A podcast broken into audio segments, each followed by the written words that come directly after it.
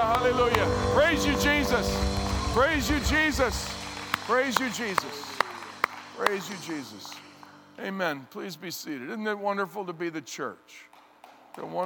Wonderful to be able to gather every Sunday like this. And thank God for health and safety in these challenging days. As a church family, our hearts have been with Cheryl Davis, whose dad went to be with the Lord on Christmas Day, of all things. And at 4 o'clock today in this room, we're going to be having a celebration of life for her dad, Ed Newman. So keep that in mind if you'd like to be here with Cheryl and the family. Praise the Lord. Well, the church is the hope of the world. I hope you believe that. How many of you believe that? That the church, amen, that the church of Jesus Christ is the hope of the world. Well, this morning we're going to find out why we can say that with absolute certainty. Join me, please, in your Bibles in Acts chapter 2. In your journals, it's page 8, Acts chapter 2, and it begins with an amazing account.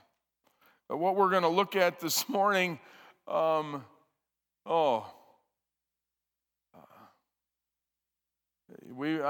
trust through our time together we will gain a greater appreciation than ever before at the significance of what took place that's accounted for here in Acts chapter 2. Verse 1, when the day of Pentecost arrived, they were all together in one place. Now that might seem like an innocuous gathering, but let me assure you it was anything but. On the outside, it would have looked like maybe nothing, a big deal. What was actually happening was it was a kind of a mid-sized prayer meeting. It was a gathering of 120, about 120. There may have been 115, there may have been 125, but in that ballpark, 120. There were men and women, there were young and old, and they were gathered there. We learn all that in chapter 1. We also know what place it is. In Acts chapter 1, verse 13, it says, they went upstairs to the upper room. Now, the fact that there is a definite article, not an indefinite article, the indefinite article, of course, would be an upper room, because there were 1,000 upper rooms in Jerusalem. The upper room was the open-air, flat-top roof of a Mediterranean structure. It was the only gathering place large enough for a group to meet. That was an upper room. But it doesn't say an upper room.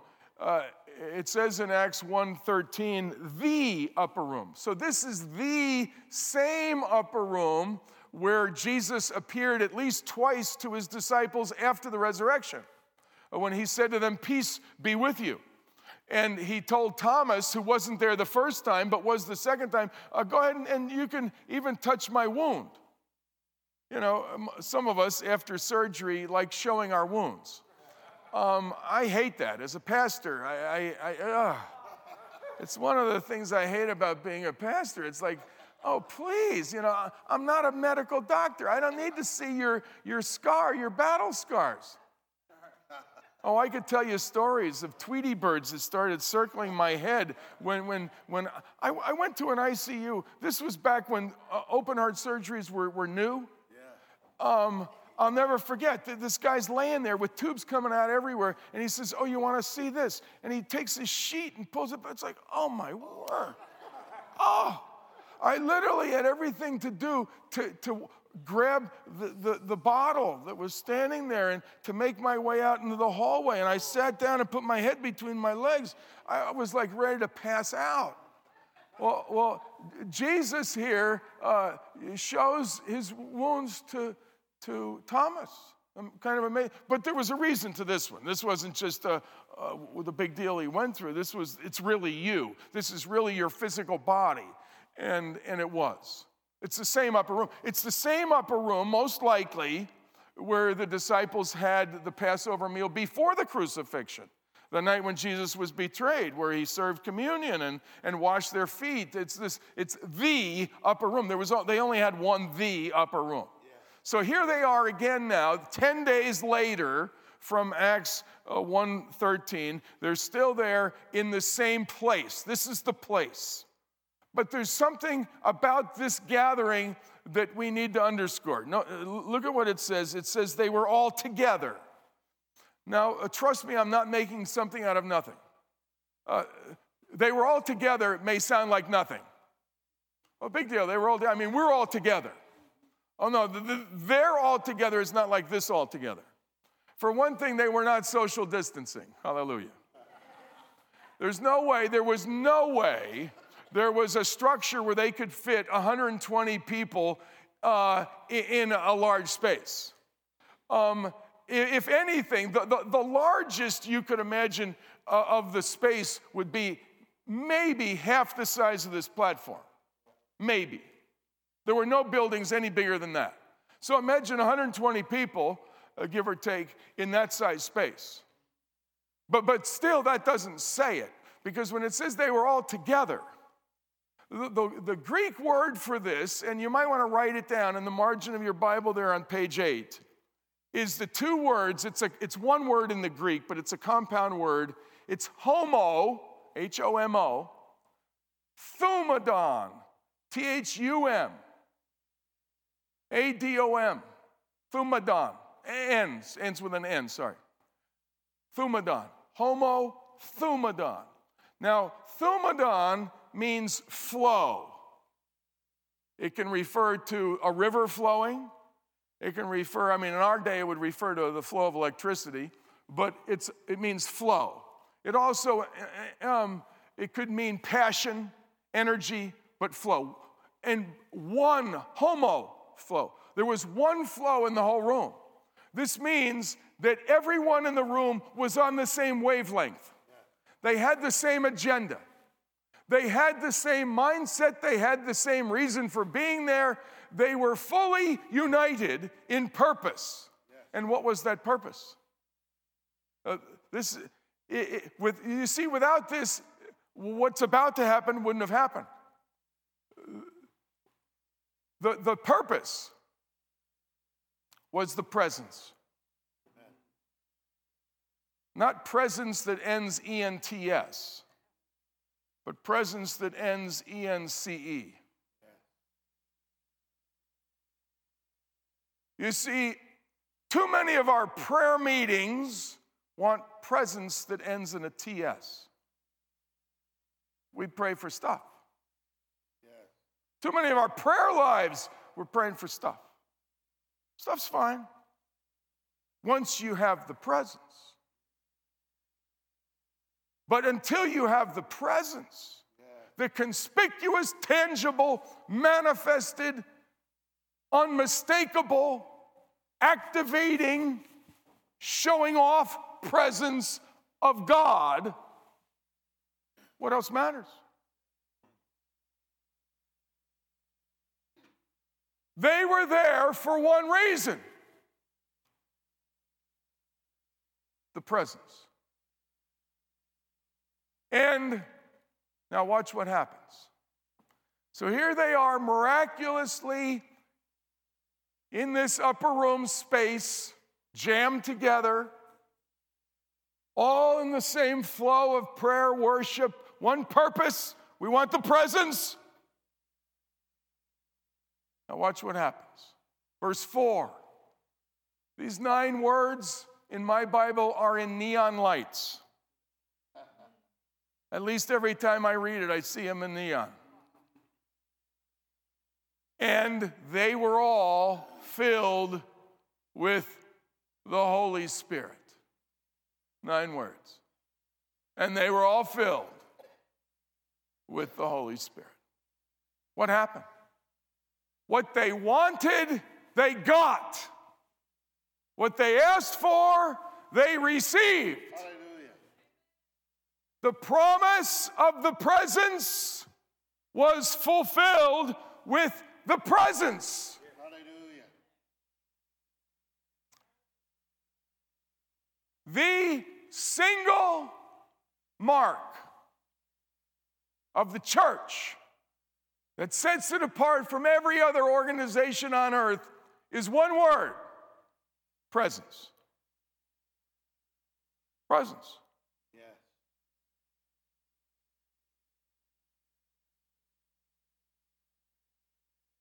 No presence, no church. No church. Now, some of you are sitting there, you're all kind people, and I don't mean this adversarially, but in your mind you're arguing with me. You're saying, but Pastor, God's presence is everywhere. No, you're wrong. His omnipresence is everywhere. Yeah. That's not the presence I'm talking about. No. So get over it. Yeah. We're not talking about the everywhere presence of God. Yes, the everywhere presence is everywhere. Of course it is. That's not the church. The everywhere presence does not distinguish the church from the mosque or the Hindu temple or any other religious gathering or the strip club for that matter. Yeah.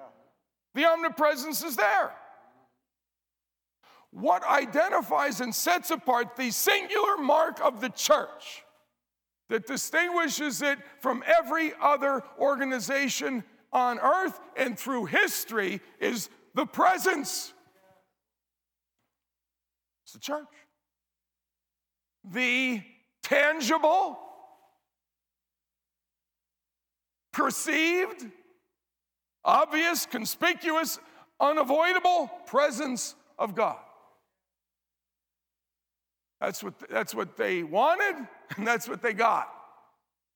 They got the presence. Now, there's two reasons they got the presence, and they're both in chapter 1. They got the presence logically, what we might say horizontally, relationally, tangibly, because they took a step. Yeah. In my mind, it's the second most significant step in human history. They took a step from the streets of Jerusalem to the upper room. Yeah. Now, let me tell you why that's so significant. Notice here in the text, those on the street were not filled with the Holy Spirit. Those in Calcutta were not filled with the Holy Spirit. Those in Rome were not filled with the Holy Spirit. The only people on earth that received the fullness of the Holy Spirit were in Jerusalem, were in the upper room, yes. were asking for one thing: presence. Yes. We want presence. That's all they asked for. It's the only thing they wanted. That's what they got.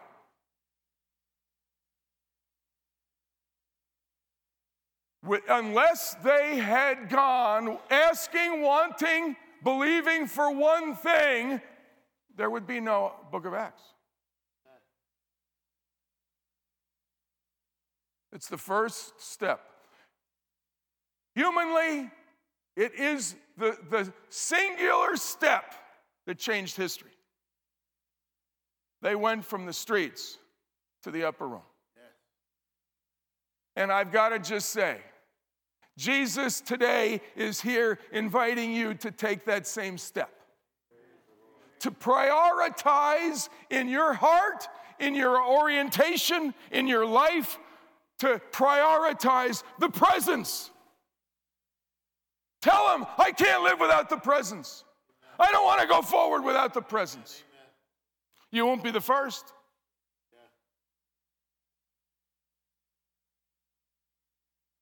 I believe that what the Holy Spirit is saying to the church today is take this step. Yeah. Prioritize my presence. Make my presence the heart of what you do when you gather together as believers.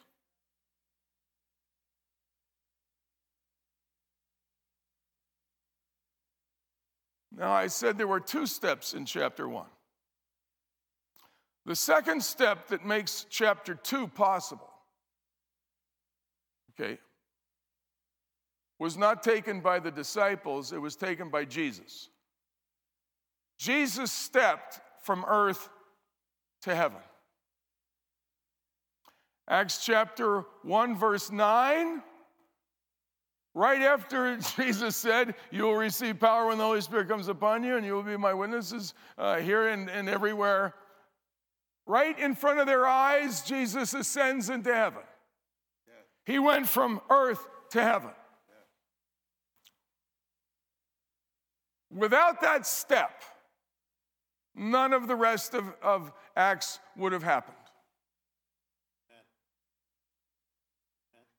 Now, in the margin of your Bible, next to Acts 2:4, again, this is page 8 in your journal. You can write this in the margin. John 16, verse 7. Jesus said here, and listen to the words carefully. Jesus is speaking to his disciples. This is on the other side of the resurrection. This is on the other side of the crucifixion. This is in the upper room, at least somewhere between the upper room and the Garden of Gethsemane. Jesus said to his disciples, "And when I go, I will send him to you."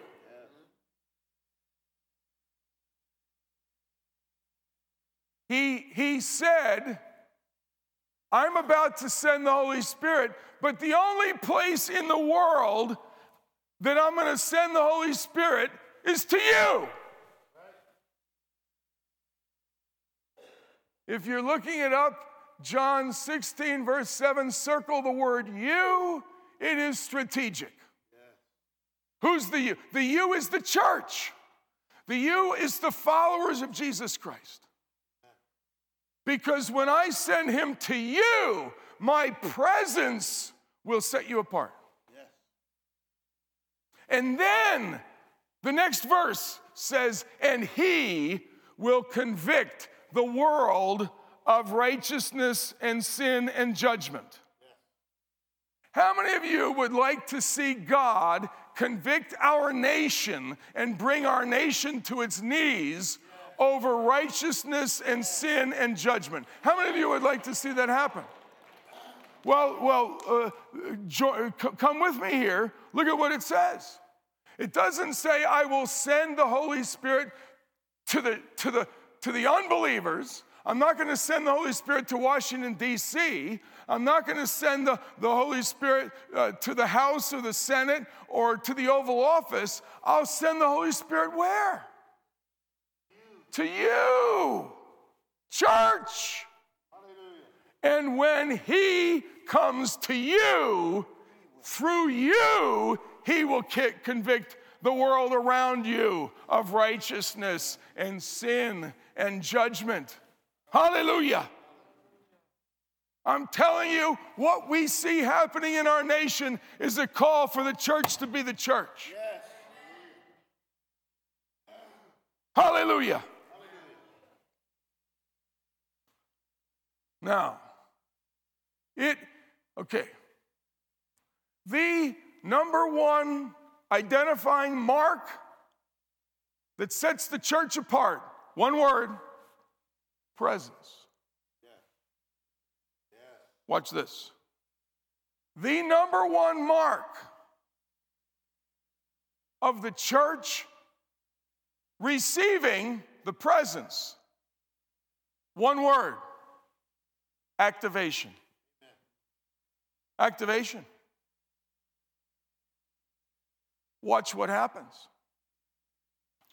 We see activation all over the place, but to keep it as simple as we can to move through this.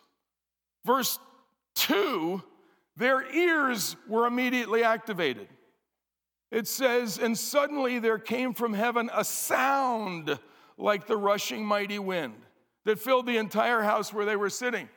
Now, there may have been a wind, but it doesn't say there was a wind. What it says is there was a sound like a wind, which means their ears were activated to hear the Spirit. Yes. The Holy Spirit is here, but we don't hear it. Yeah. But their ears were activated to hear what sounded like a rushing wind. But that's not all. That's only the beginning. Ears are often the first to be activated. Ears are the last to go. When a person's dying, they can still hear things, though they can't move their hand or mouth or anything. Their ears are still working. It's the first to be activated and often the last to go. It's what happened here. But their eyes were activated, verse 3. And divided tongues of fire appeared. You see, we read verse 3 and we think, well, they were speaking, because the word tongues appears, but we're not talking about speaking yet. It wasn't yet. That's going to happen. But the tongues of fire appeared. Yes. So visually, their eyes were activated to see the Holy Spirit moving in the room. Yes. And then verse 4, and they were all filled with the Holy Spirit and began to speak in other tongues as the Spirit gave them utterance. Yes. Now, there's at least 25 miracles in that one verse. Yes. Again, for simplicity's sake, let me boil it down as well as I can. Holy Spirit, help the boy. They all began speaking. This is an amazing moment. First of all, somehow their tongues, their mouths are activated to speak words they've never spoken before. Yeah. In a known language they've never learned before.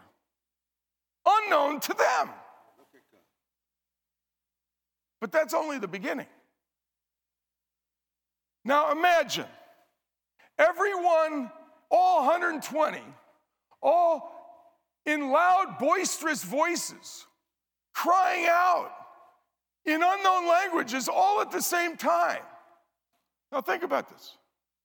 In a close proximity, in a space no more than half the size of this platform, 120 people all speaking in other languages. And on the street, they don't hear a roar of a jet engine. They don't hear this, "Rawr! What's going on?" No.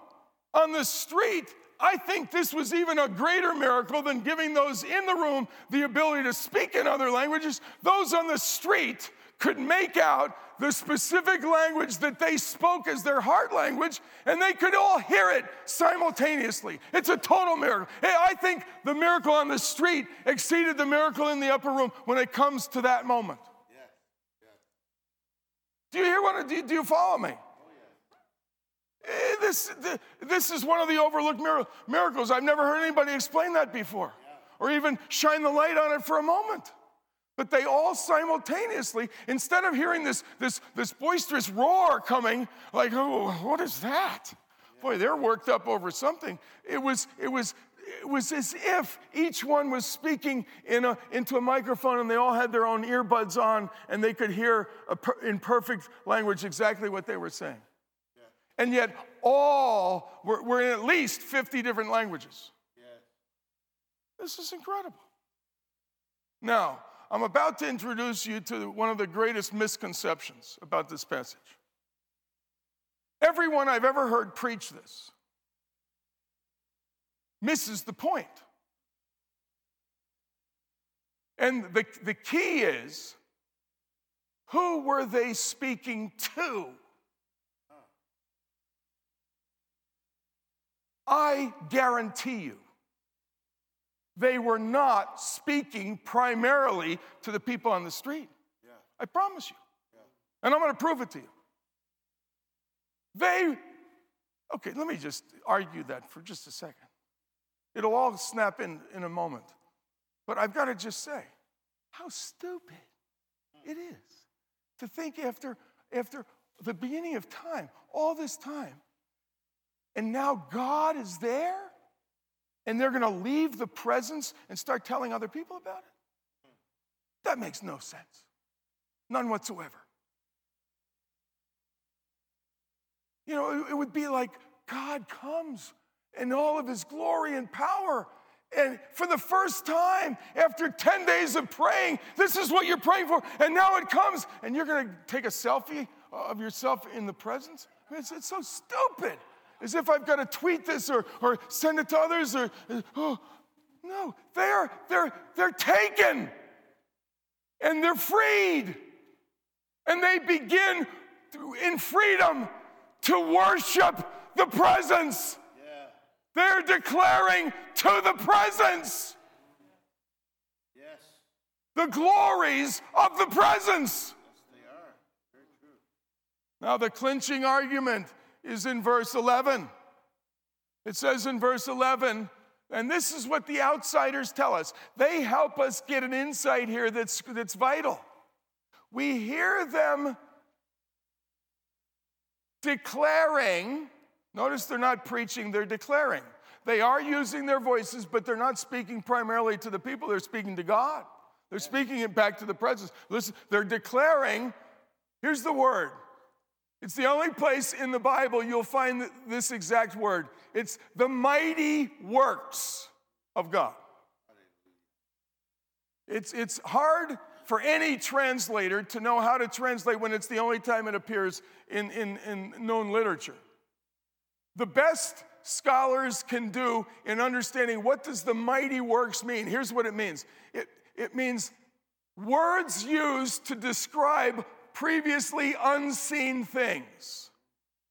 The lofty, the celestial, the heavenly things of God is what we hear being declared right now.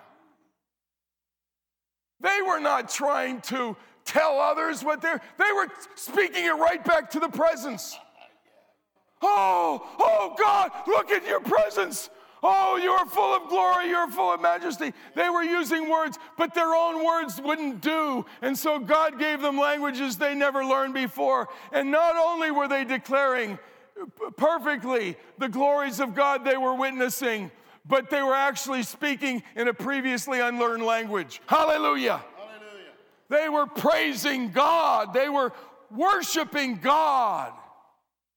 And simultaneously, seamlessly, not only were they worshiping, they were witnessing. Yes. Not only were they proclaiming, they were preaching. Yes. Secondarily. Yes. Hallelujah. Amen. No, don't miss this element of God encountering prayer. Don't miss this critical element of why the church is the church. Don't miss this reason why we take time as part of our worship on Sunday to exalt Christ in Christ encountering worship. Because we are, above all, ministering to his presence. Amen. Hallelujah. Hallelujah. Thank you. But watch what happens. The results here are phenomenal. And let me introduce this by saying what we witness in Acts chapter 2 is not only the essence of the church presence. It's not only the single element that describes above all others the response of God's people to the presence, activation. But what we find here in Acts chapter 2, it's a reversal of the Tower of Babel, because in the description there in the book of Genesis, they had a unity of purpose that God said they will be able to do anything they want because of their unity. Nothing will be outside their scope. But the problem was their unity was in complete rebellion against God. Rather than making a name for God, they wanted to make a name for themselves. And so God flipped their ability to be united and divided them over language. Yeah. Now, what do we find here in Acts chapter 2? A complete reversal. Yes. Now, rather than being united at Babel in rebellion against God, they are united on mission with God. Yes. Rather than wanting to throw off the rule of God, they want to come under the rule of God. Rather than running away from the presence, they want the presence. And they want it more than anything in life. And what does God give them? The presence. And he reverses the curse of Babel and gives them now the ability, as one people who only knew one language, to now instantaneously be able to declare in many languages the glory of God. It's a complete miracle. I frankly wish I could preach for 3 hours this morning because there's way more here. We're only scratching the surface. But there's two steps that precede this. The step of the church into the upper room and the step of Jesus from earth to heaven. And I want to give you one more scripture to put alongside Acts 2:4. If you're following in your journal, please turn with me. It's page 16. It's verses 32 and 33. Now, verse 32 talks about the resurrection, but verse 33 talks about the ascension. Verse 32, this Jesus, God raised up. That's the resurrection. And of this we are all witnesses. But now verse 33, being therefore exalted at the right hand. This is the ascension. Watch what happens when Jesus stepped from earth to heaven. He received, it says, and having received from the Father the promise of the Holy Spirit, he has poured out this that you yourselves are seeing and hearing. The significance of the step the disciples took into the upper room was because now in the upper room, they are in the only place on earth God gives his presence consistently. Yeah. But when Jesus steps back into heaven, what made it possible for Jesus to give his presence to those in their upper room in Jerusalem was the fact that when he got back to heaven, the Father gave him the Holy Spirit. Yes. And now Jesus gives the Holy Spirit to the church. Hallelujah.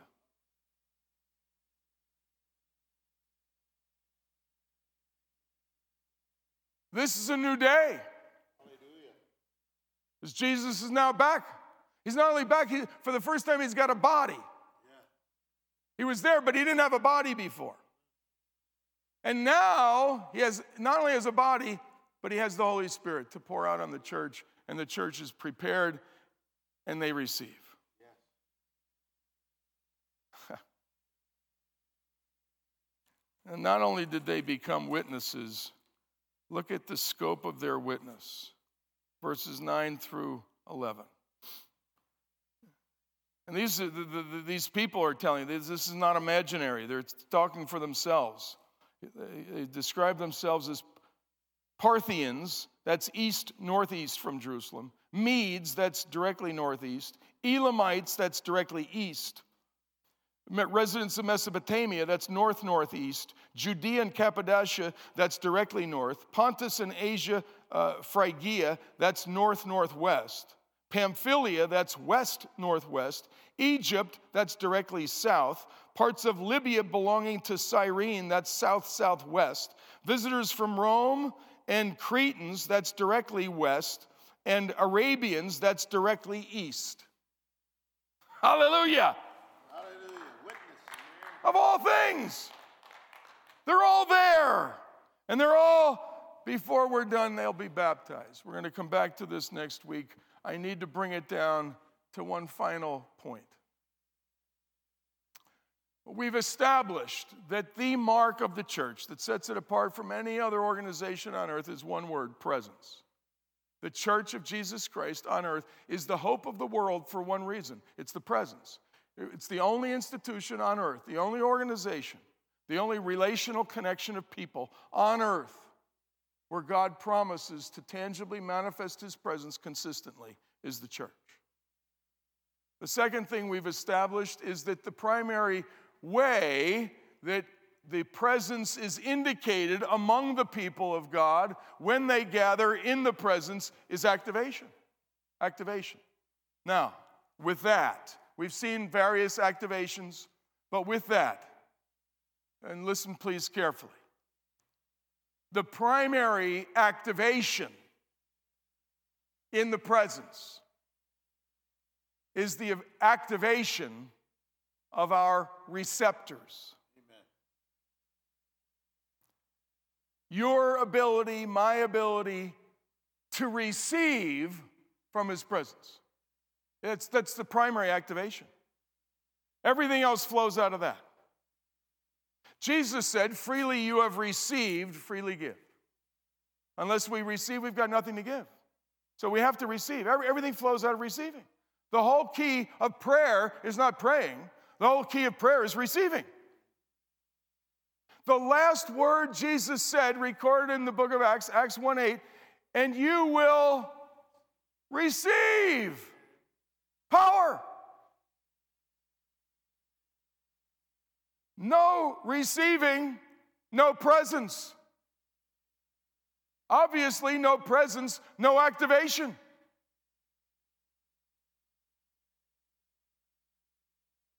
Brothers and sisters, you and I were born with broken receptors. Yeah. Receptors are there. There's potential, but they're broken. The first gift of God is the ability to receive. It's the first gift. No receiving. We have nothing. We're lost. God loves to activate our receptors. Amen. In the upper room, Jesus said to his disciples, recorded in John chapter 20, receive the Holy Spirit. Yes. It all flows there. Yes.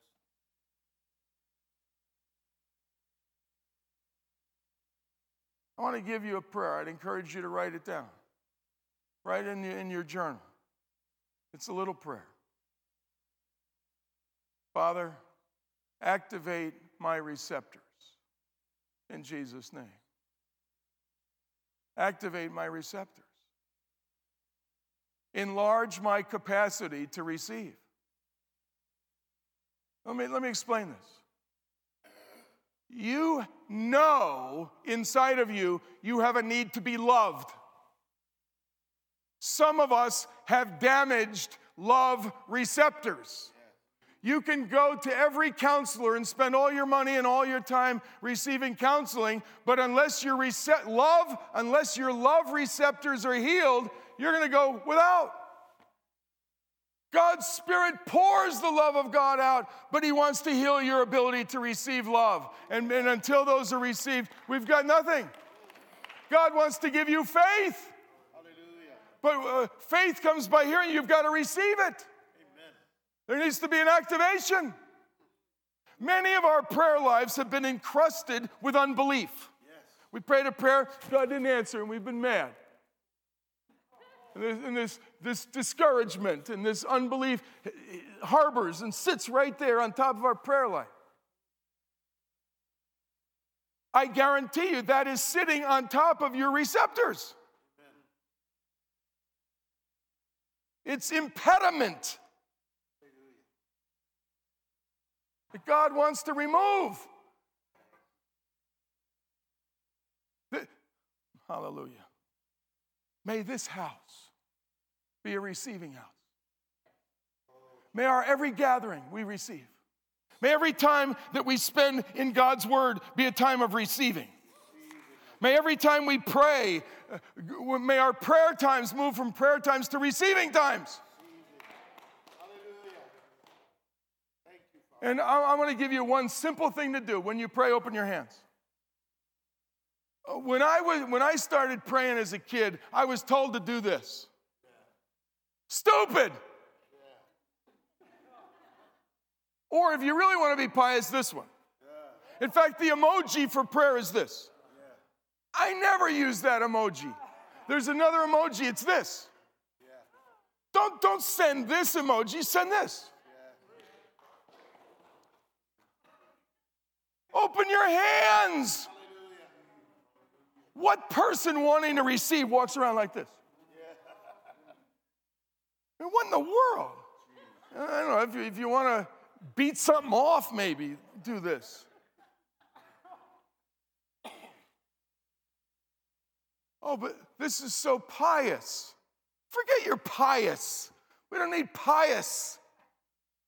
Pious won't get you anywhere. Your pious is filthy rags.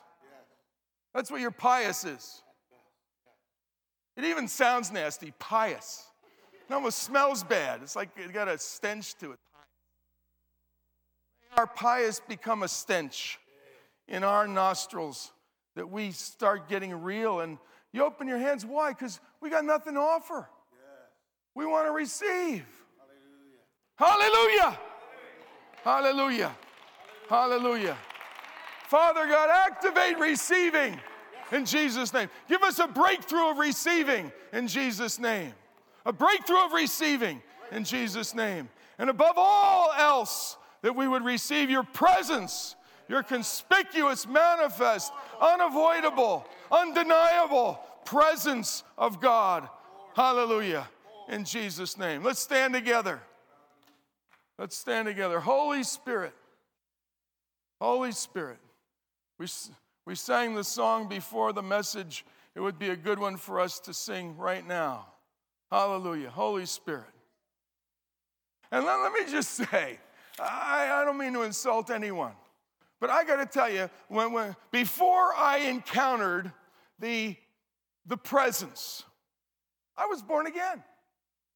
I believed in God. I could argue back and forth to defend Jesus and to defend the Bible. But before I encountered the presence, I used to think people that would wave their hand during worship or raise their hands or this were stupid. It's like, let me tell you, if there's no presence, this is stupid. This is stupid. Our dear brother that loves to cut it loose and run around. If there was no presence, that would be stupid. But there's presence. His presence is here. His presence is here. Let's pick it up with that loop. Help us become more aware of your presence. Hallelujah.